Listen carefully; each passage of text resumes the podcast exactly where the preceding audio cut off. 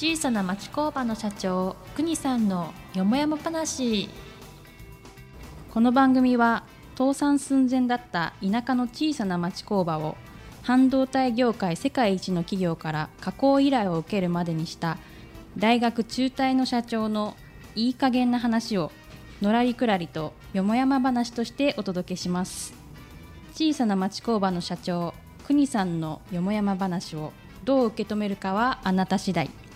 零細弱小町工場の社長が等身大で語る番組です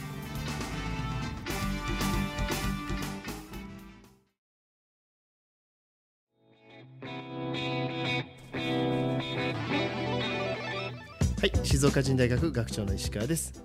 国さん新年2回目ですね。よろしくお願いいたしおます。願いします。国さんねあのこのよくねタイトルにもある下町工場ということで国さんの会社に僕も出入りさせていただいているんですが、よくあの入り口に大きな荷物があってですね、えーこう頻繁にこうトラックも来たりとかしてるんですが、あれは一体どこに行くんですか？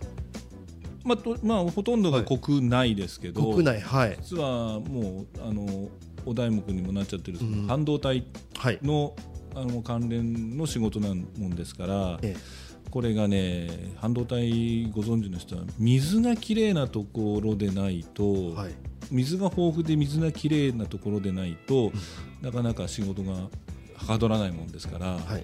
そうすると結構静岡からはい。遠いんですわ。ああうん。遠いんです。なんか静岡の方がうん、富士山の関係もあって水が豊富でいいんじゃないかなってイメージがあるんですけどそうではないんですねあと量ね、量ですか。うん。はまあ、特に静岡の場合はそれをほら、静止に使ってるじゃない。あはいはい紙の方にね。紙の方にね、うん。はい。でまあ、逆に、はい。うんそういうものの産業がなかったところって言っちゃうとちょっと失礼になるかもしれないけどまだ日本の半導体の仕事っていうのは本当にはあの今みたいななったのが大体40年ぐらい前なのかな。ああそうか40年前か、うん、はい。だからどっちかっていうと今うん近くて長野。はい長野ですね。近くて長野、はい。うち一番遠いところが山形のはい。山形新幹線の終点の新庄とかね。あ新庄はいありうますね。ん、あとは九州ね。九州が今まさにちょっと昔はねシリコンアイランドなんていうね、ええええ。言われるようなはい。ネーミングもあったりね。で、まあそこはほら空港も全県あるでしょ。はいで熊本この間熊本遊び行ってきて、ええ。まあ、案内してくれたタクシーの運転手さん曰く僕そんなにあるとは知らなかったんだけど熊本市内の、まあ、熊本市のその地下にええ。琵琶湖の3倍分あるってまた大きく出たなと思ったんだけどね。琵琶湖の3倍ですか、うん。ありますね。なんか全然想像つかないですけど、ねえ。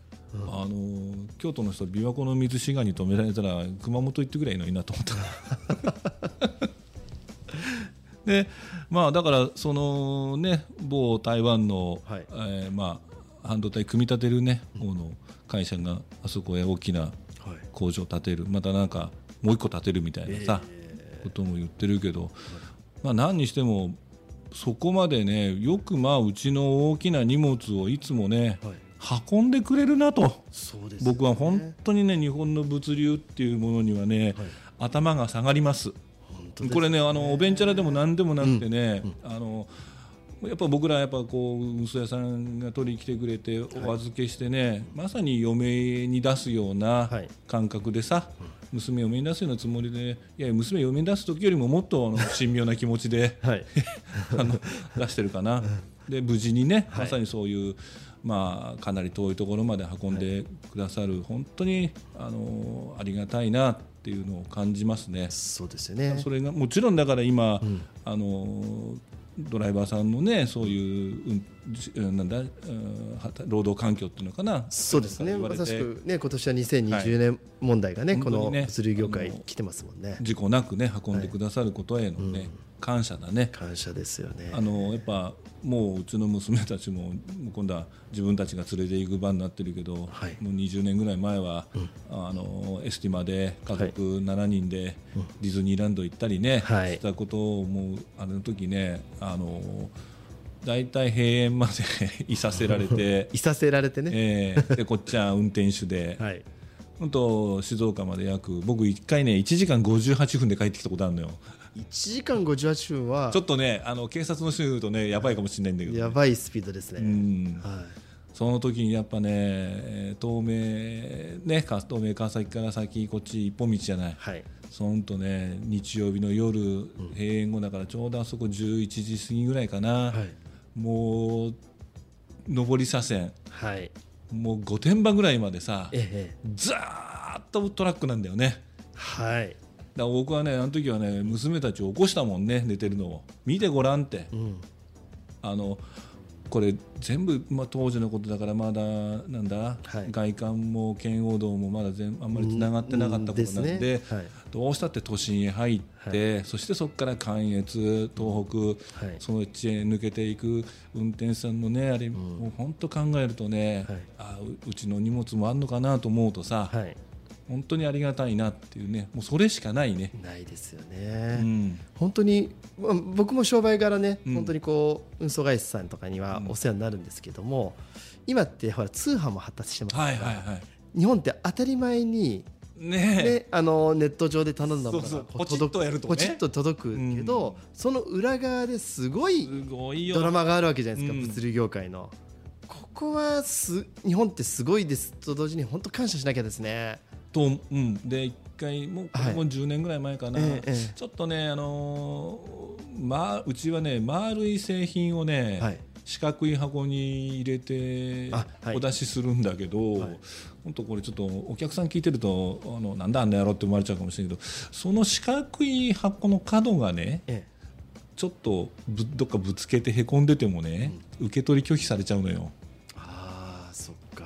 うん。はで中身見ても中身問題ないんだけど、でももう一回運送屋さん戻して、はでまあ、再梱包してお出しするっていうこともあったもんですから、あのーここから出て、はい。まず、うん、引き取っていただいてえでその後ねあの次どこへ行くか、えはい。